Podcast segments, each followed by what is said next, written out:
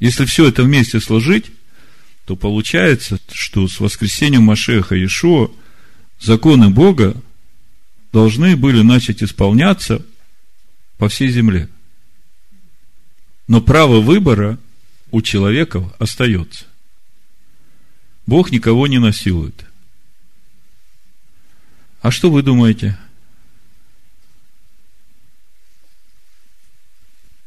Я почитаю о том, как это сегодня в Израиле, согласно традиционного учения иудейского. Значит, э, считается, что сегодня в Израиле вот этот 5775 год является годом Шмиты. Начался он в Рошашана осенью прошлого года. На вопрос, как вести счет, Бен Сион Зилбер отвечает – счет, начавшийся с входом Израиля в обетованную землю, шел по следующим правилам. То есть, счет семилетних периодов и юбилейного года начал отсчитываться в Израиле ну, с того момента, как народ вошел в обетованную землю.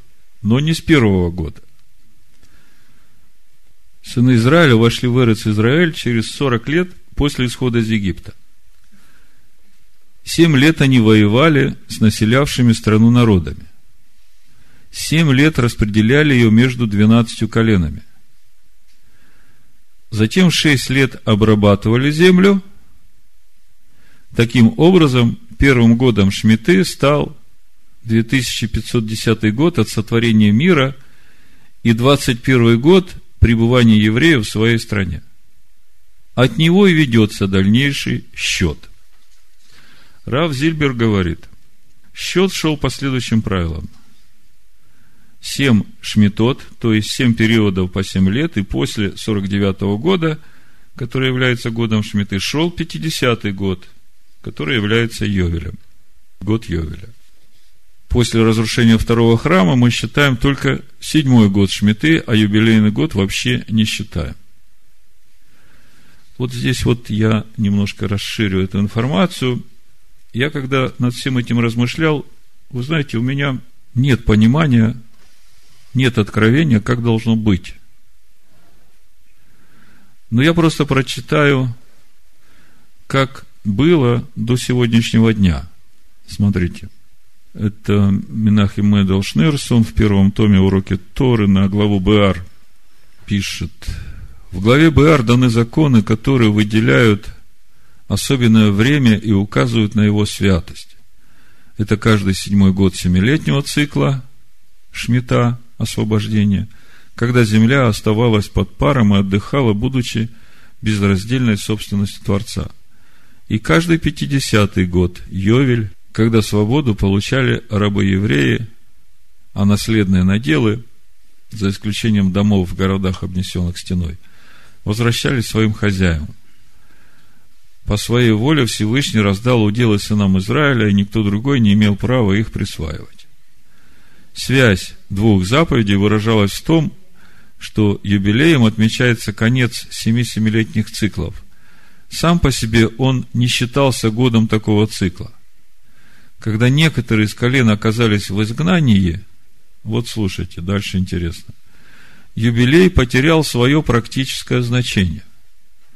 В его историю можно выделить три периода.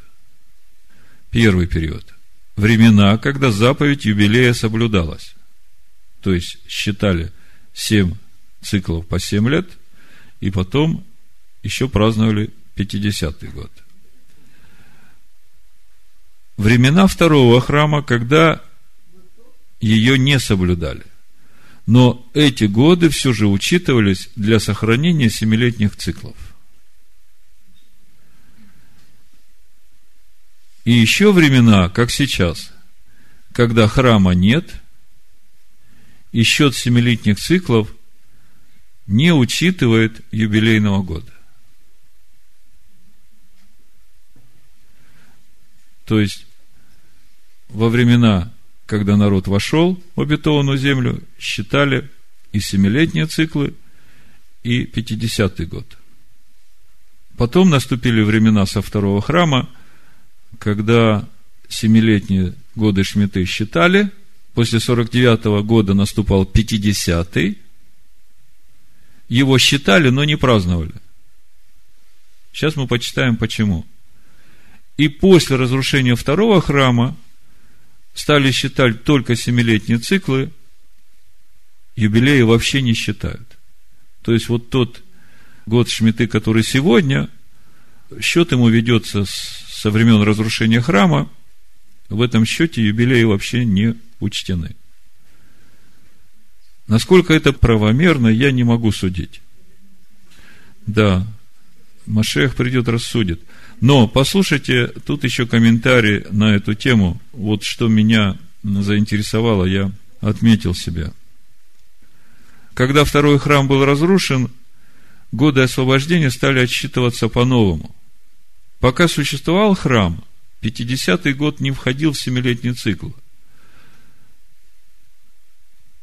Но в течение 70 лет между разрушением первого храма и построением второго, и после разрушения второго, юбилейные годы не отсчитывались.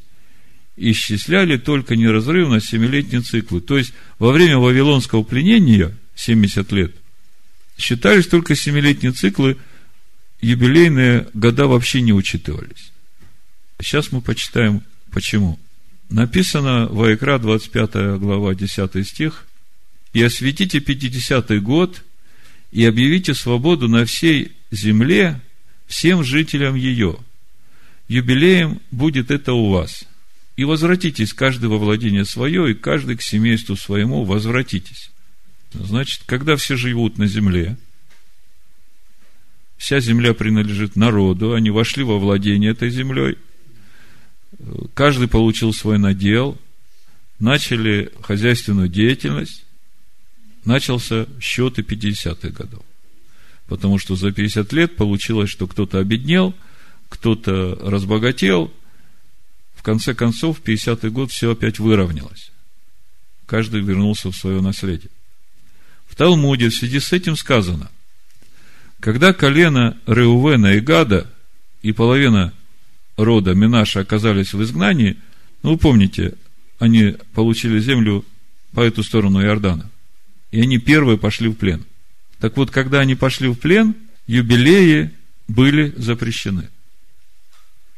Также сказано, и объяви свободу по всей земле всем жителям ее – то есть только тогда, когда все жители живут на ней, но не тогда, когда кто-то находится в изгнании. То есть мотивация, почему перестали праздновать юбилейные года, потому что не все сыны Израиля живут в обетованной земле, часть из них в изгнании, и поэтому нельзя исполнить эту заповедь, чтобы вернуть обратно всем их наделы.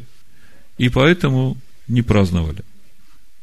Несмотря на то, что юбилей перестал быть годом освобождения рабов и возвращения владений, Вавилонский Талмуд отмечает, что даже во времена второго храма ввели счет юбилеем, чтобы сохранить священный статус годов освобождения. То есть, праздновать перестали, но счет их все равно вели, чтобы не потерять вот эту цепочку – ну а дальше, вы знаете, с разрушением второго храма, значит, стали считать только седьмые года. Почитаю несколько свидетельств того, как это сегодня в Израиле. У меня есть тут несколько свидетельств, а вы слушайте и размышляйте, как бы каждому из нас надо какие-то будет принимать решения, и много очень вопросов, на некоторые даже я не знаю, как ответить.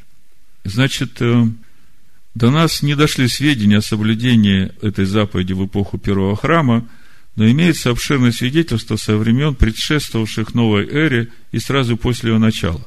Например, первая книга Маковеев сообщает, что в субботний год город Бет-Сур сдался сирийцам, не будучи в силах противостоять осаде из-за отсутствия продовольствия. Это событие также упоминается историком Иосифом Флавием – который приводит и другие примеры.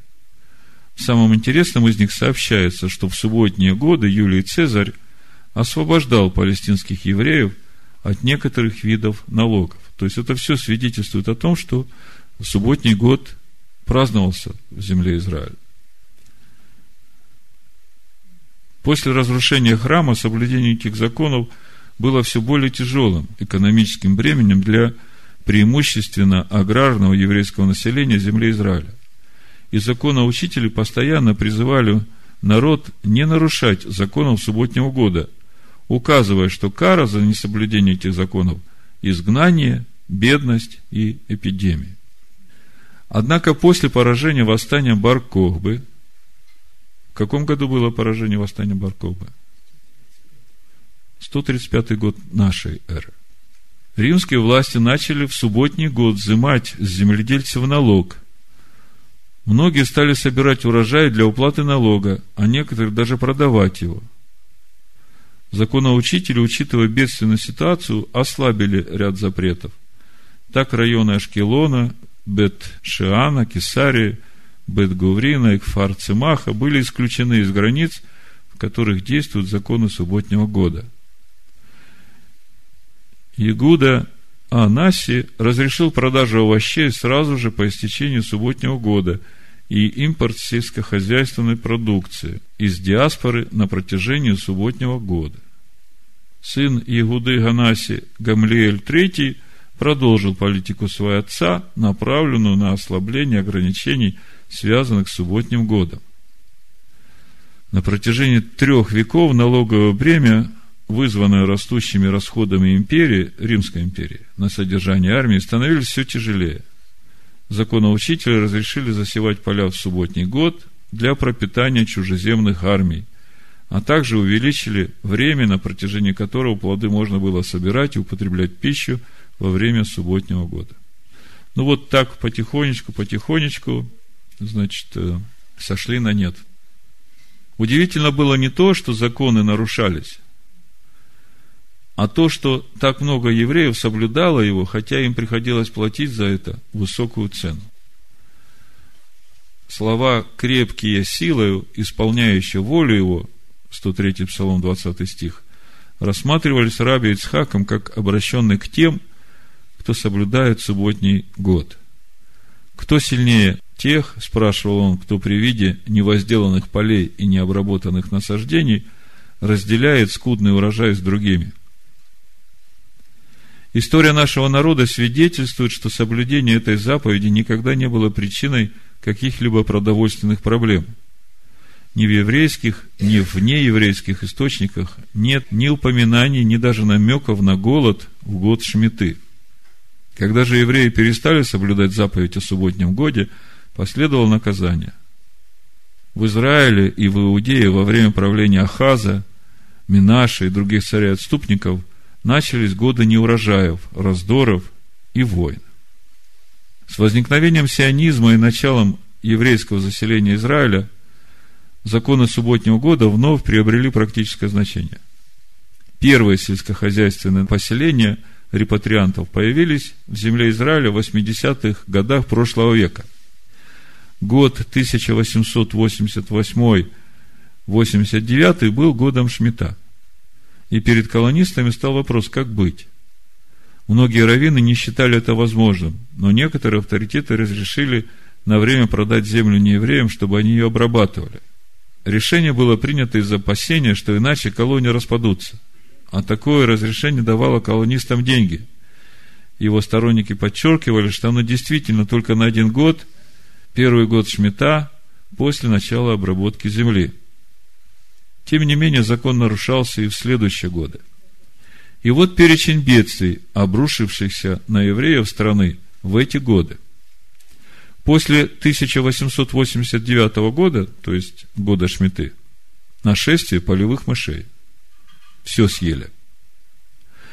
После 1903 года, следующий год Шмиты, который не праздновался, эпидемия холеры среди людей и массовый падеж овец.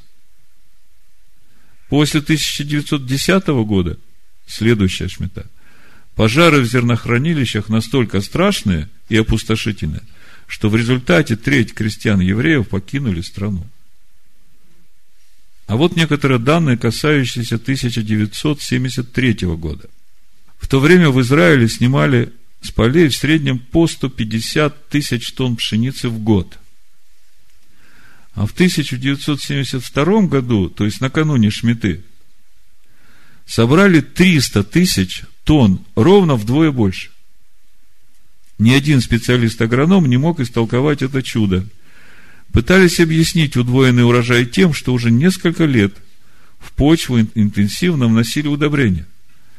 Но почему земля родила двойню именно накануне года Шмита? Вопрос. Это можно, наверное, представить себе неким авансом, побуждающим нас соблюдать эту заповедь. Сегодня в Израиле десятки сельскохозяйственных поселений полностью соблюдают законы седьмого года. Среди них кибуц, Хафецхаим и Машав Камемиют, выращивающие плодовые деревья. Осенью 52 года, сразу после года Шмиты, Камемиют решил посеять у себя пшеницу и стал искать зерно для посева. Покупать семена у евреев, сеявших и собиравших седьмой год, нельзя. То есть, они праздновали седьмой год, закончился седьмой год, надо сеять. Семян ни у кого нет. У тех евреев, которые имеют семена и работали в седьмой год, они не имеют права покупать. У неевреев пшеницы не оказалось. Пришлось, скрипя сердцем, приобрести лежалое бракованное зерно оставшийся от прошлых лет в одном нерелигиозном кибуце. Специалисты предупредили мошавников, что они выбрасывают деньги, и немалое, на ветер. Тем более, что и сев в Машаве начали с большим опозданием. После завершения года Шмита, после праздника Суккот. То есть, Шмита заканчивается в праздник Рошашана, а потом же еще идут 10 дней трепета – праздник Суккот, те, которые сельскохозяйственными работами занимаются, они уже в это время все отсеяли. А когда заканчивается праздник Суккот, уже начинается время дождей. Уже как бы очень трудно сельскохозяйственную работу вести. Слушайте, начали с большим опозданием, после завершения года Шмита, после праздника Суккот. Но, как ни странно, Ветер погубил всходы именно у соседей, нарушавших законы седьмого года и потому посеявших вовремя, в кавычках. То есть, те посеяли раньше, у них уже по весне этот урожай начал сходить. И тут налетел ветер, и все это сдул. А эти посеяли позже, и когда налетел ветер, колоски еще не поднялись из земли, они остались в земле. А на полях Машава Камамиот к этому времени пшеница еще не взошла. Так что машавники сняли в том году неплохой урожай. Намного больше, чем у соседей. Тот кибуц, который продал им это лежало зерно, увидев такое дело, потребовал, чтобы ему доплатили за купленное зерно. Мы ошиблись, говорили они. Оно было в гораздо лучшем состоянии, чем мы думали. Согласились решить денежный спор у Равина он велел доплатить треть от прежней цены. 1958 год. В 1958 году, как раз накануне года Шмита, в Израиле были заложены 12 плантаций цитрусовых.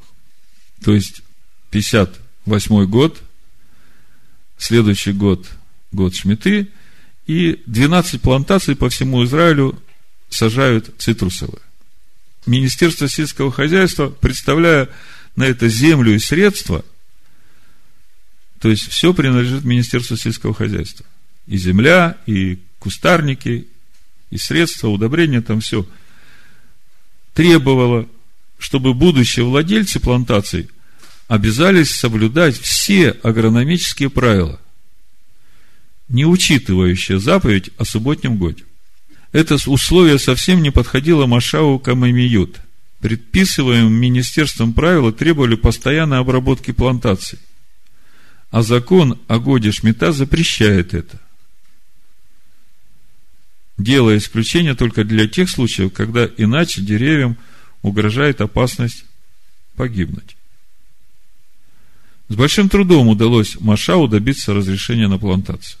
То есть, у этого Машава Камамиют проблема – они в 58 году сажают цитрусовые, 59 год, 7 год, они ничего не имеют права делать по закону с этим кустарниками, что посадили. Не обрезать, не ухаживать за ними. Вот посадили и оставили как есть.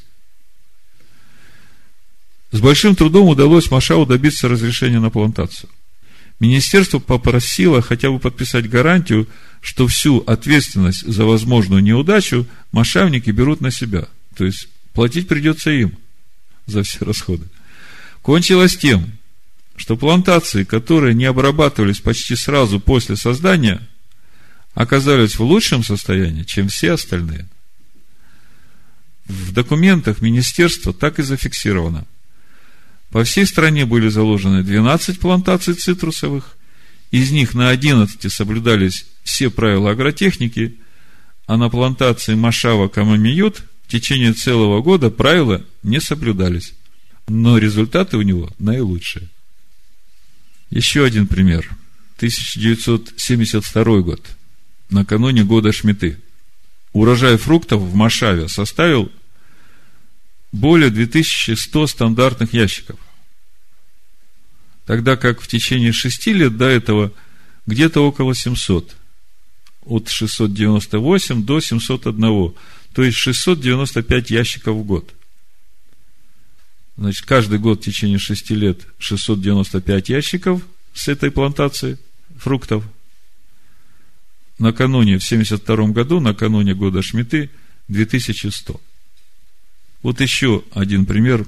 Это из книги Давида Кляйнера рассказы земледельцев об особой помощи Всевышнего.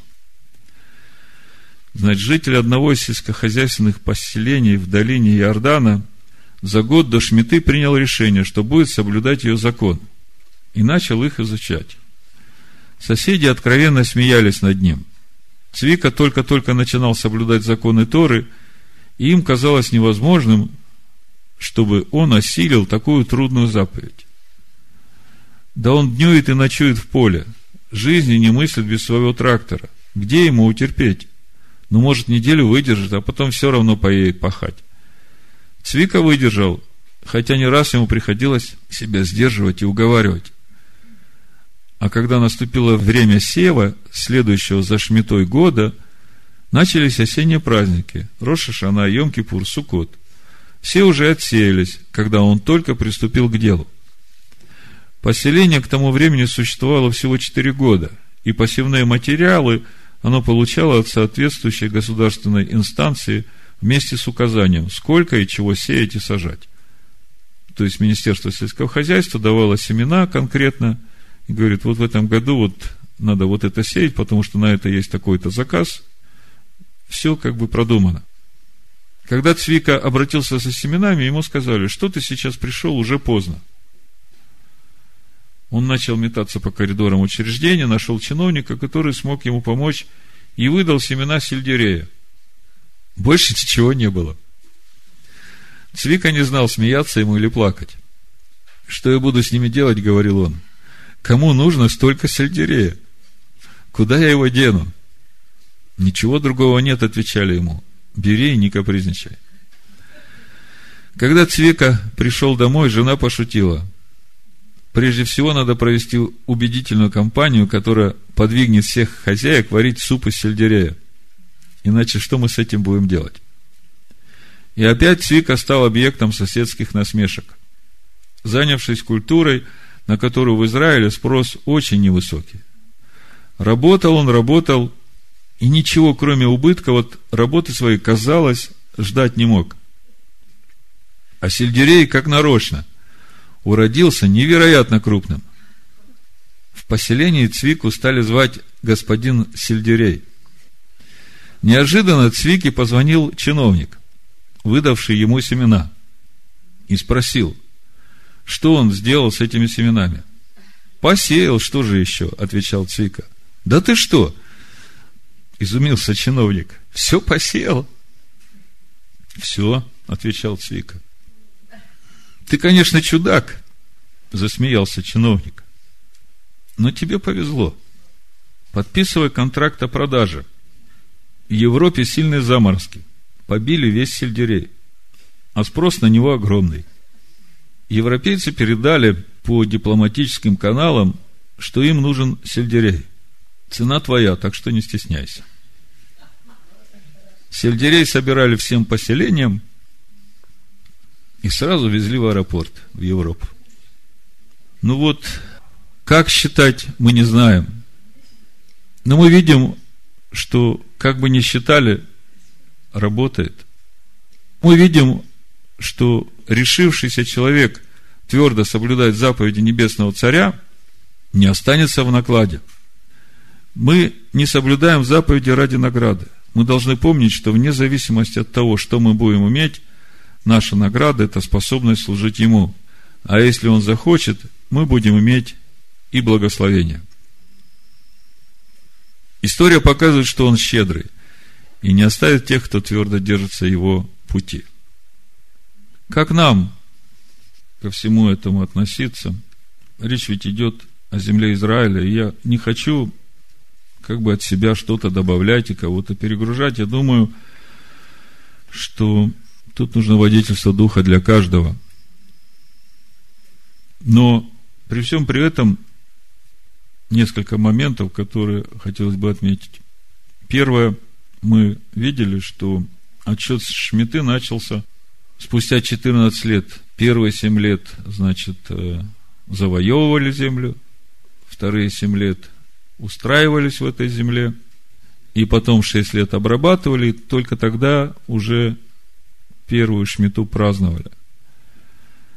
То есть, если это перевести на терминологию Нового Завета, то я бы сказал так. Без веры угодить Богу невозможно. А вера Божия – это не умственное согласие, это когда уже Слово стало в тебе плотью, и Бог живет в тебе – Другой вопрос, как новозаветним верующим, тем, которые живут в рассеянии, среди неверующих, как им исполнять эти законы седьмого года, как считать, как считать 50-й год. Здесь много вопросов. Я вижу, что юбилейный год вообще покрыт тайной, потому что если бы сейчас велся счет юбилейных годов – Тогда бы мы точно знали, когда Машех придет. Поэтому юбилейные года, я так понимаю, и не считаются, когда народ в рассеянии.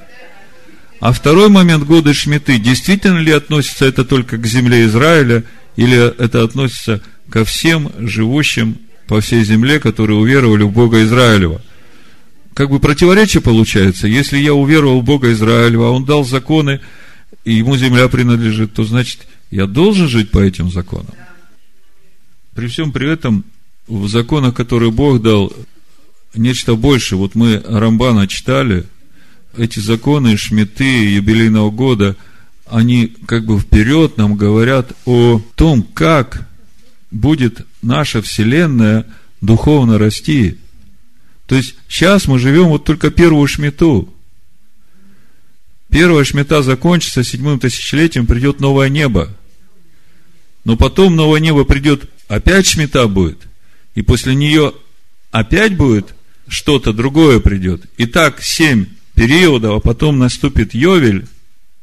Тут очень большая глубина этих праздников, поэтому речь идет не просто о тех растениях, которые мы посадим, речь идет о Божьем мироустройстве.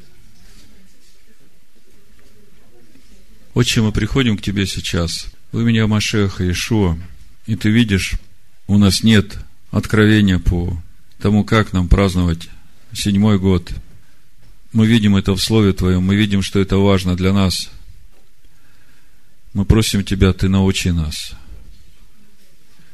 Всякому просящему Тебя Ты открываешь. А мы Тебя за все благодарим. И весь этот вопрос предаем в Твои руки. Ты веди нас Духом Своим и устрояй дела наши сам. Давай нам знать в сердцах наших, что, как и когда нам делать. А мы Тебя за все благодарим. В имени Машеха Ишуа. Амин. Амин. Амин. Амин.